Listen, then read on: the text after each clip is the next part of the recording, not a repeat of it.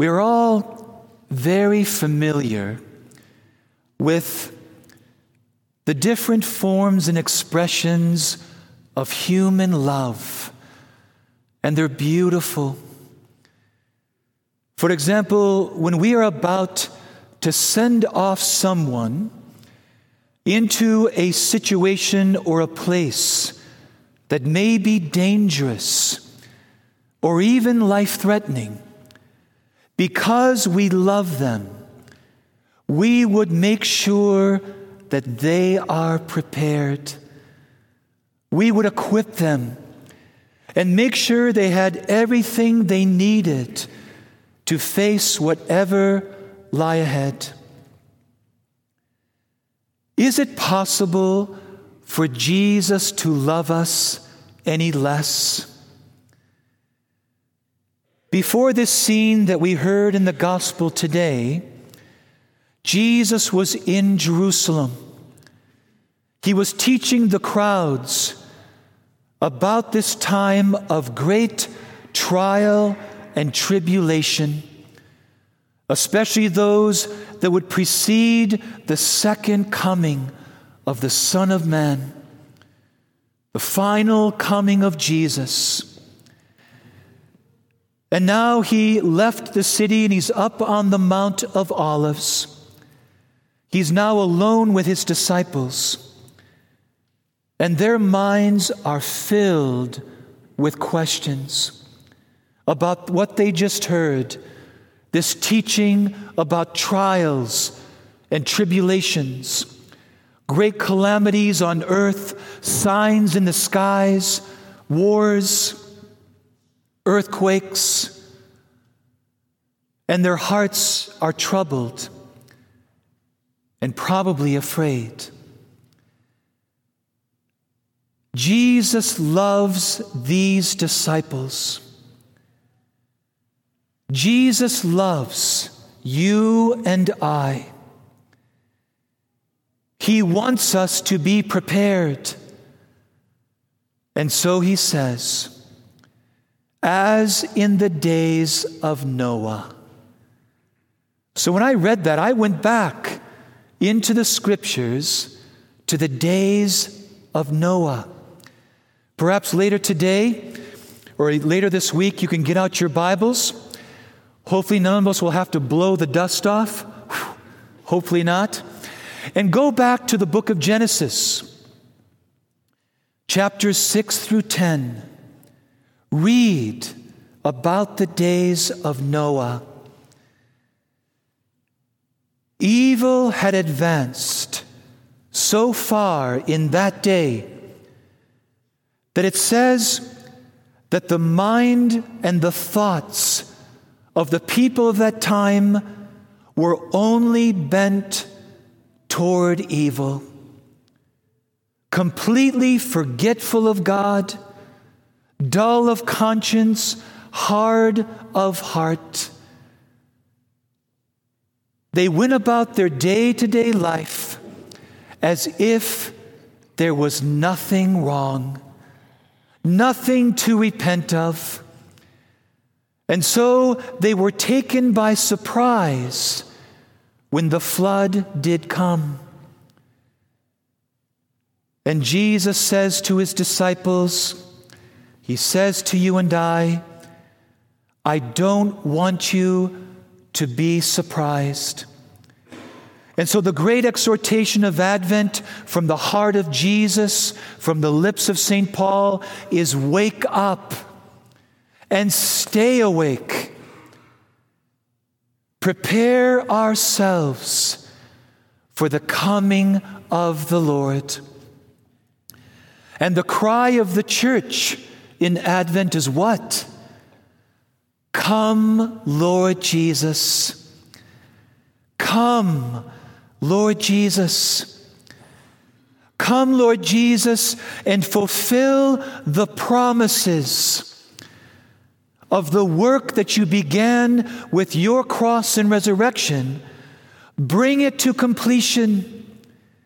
That new heaven and the new earth that we await, that we are now helping to build That time when there will be no more suffering, no more pain, where every tear will be wiped away, no more sorrow, and death will be completely destroyed.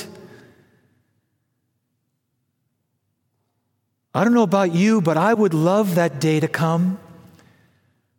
I think sooner the better. And so, Jesus wants us to be prepared for what lies ahead. This is why, on this side of heaven, we are always living in the spirit of Advent. While we live now in the mercy of Christ's first coming, we don't want to fall asleep spiritually. As we engage the world for the sake of evangelization, for the sake of serving the common good, of making a living to support ourselves and our families, we don't want to fall spiritually asleep like the people in Noah's time. We know, though, we can get so entangled in the world that we too can forget about God. We can become more like the world than of Christ. We can be so burdened and bent on the things that are passing that our faith can weaken to the point where it is completely ineffectual. This is why you and I need Advent.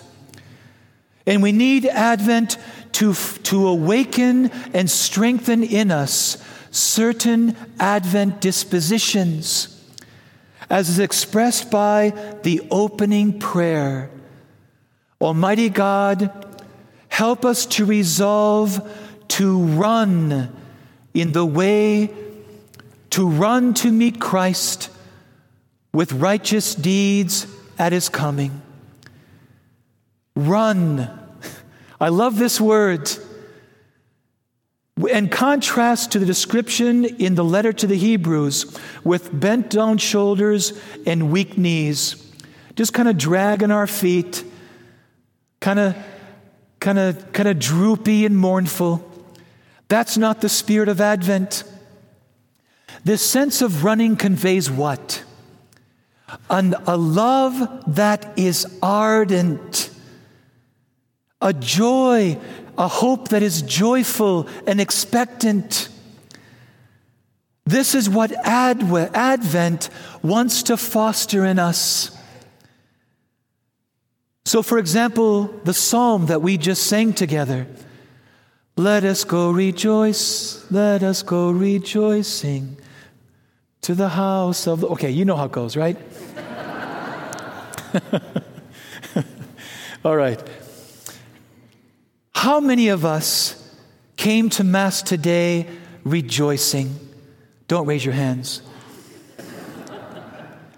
But this is the spirit in which we should come.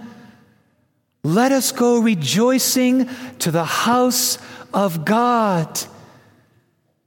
At least our hearts should be singing and joyful. God, I am so glad to be here. And maybe I can't carry a tune. Lord, you know that, but that's okay. I'm still going to give you, Lord, the best that I have. I'm going to be joyful in your house. Joyful that I get to receive you in Holy Communion, the gift of the Eucharist. That in itself is, is worth skipping to church. Joyful, joyful in hope, ardent in love. Another way we can concretely express this and foster this in our hearts this candle. Advent is a season of light, but this light is like the candle you'd put in the window or a lamp on the front porch when you leave it on. Why? because you're expecting someone. That candle is saying, I'm waiting for you, Jesus, and I cannot wait to see you. So at dinner time, whether you live alone or you live with others, get a candle and put it on the table. And parents with young children, if you're concerned about safety, one of those electronic candles will do just fine. Light the candle. Maybe read a passage from the scriptures or from an Advent meditation book by the, by the table at St. Peter there. And as you see that light, to remember what you heard today that we must be children of the light, to put off deeds of darkness. In, order, in other words, to put away any inclinations or habits of sin, but to do it in the spirit of Advent, which means that we run into the arms of the mercy of God, who is always joyful to forgive. That we don't just crawl and wallow in guilt and shame and fear and self condemnation. No, that's not Advent. We run into the arms of mercy. Our communal penance service is on December 12th, the feast of Our Lady of Guadalupe. But there's also other confession times you can see in the bulletin. Finally, another way we can express and foster this spirit of Advent, I'm so deeply moved whenever parishioners, individuals, families, couples, when they make it a point to do special acts of generosity and service during this time, especially toward people that are lonely. There are so many people that are forgotten, people that are homeless, people that are poor and needy in various ways, that we serve them. As the prayer says, Lord, Grant that we may run to meet your Christ with righteous deeds at his coming. What are you and I going to do this Advent? And then to do it with joy. Not like I used to do it when I was asked, when I was younger, I was asked to do things by my parents, and I would just drag my feet I'd be just complaining and murmuring unless they said, after you do this, we're going to make popcorn and watch a movie together. Now I would do it with more joy. The reward in front of us is far greater than a bowl of popcorn in a movie. Come, Lord Jesus. Come, Lord Jesus. Come to us now in your mercy, but awaken us to a love that is ardent, that is expectant and longing. Give us a hope that is joyful, that we may run in the way of your commandments and run to meet you. Amen.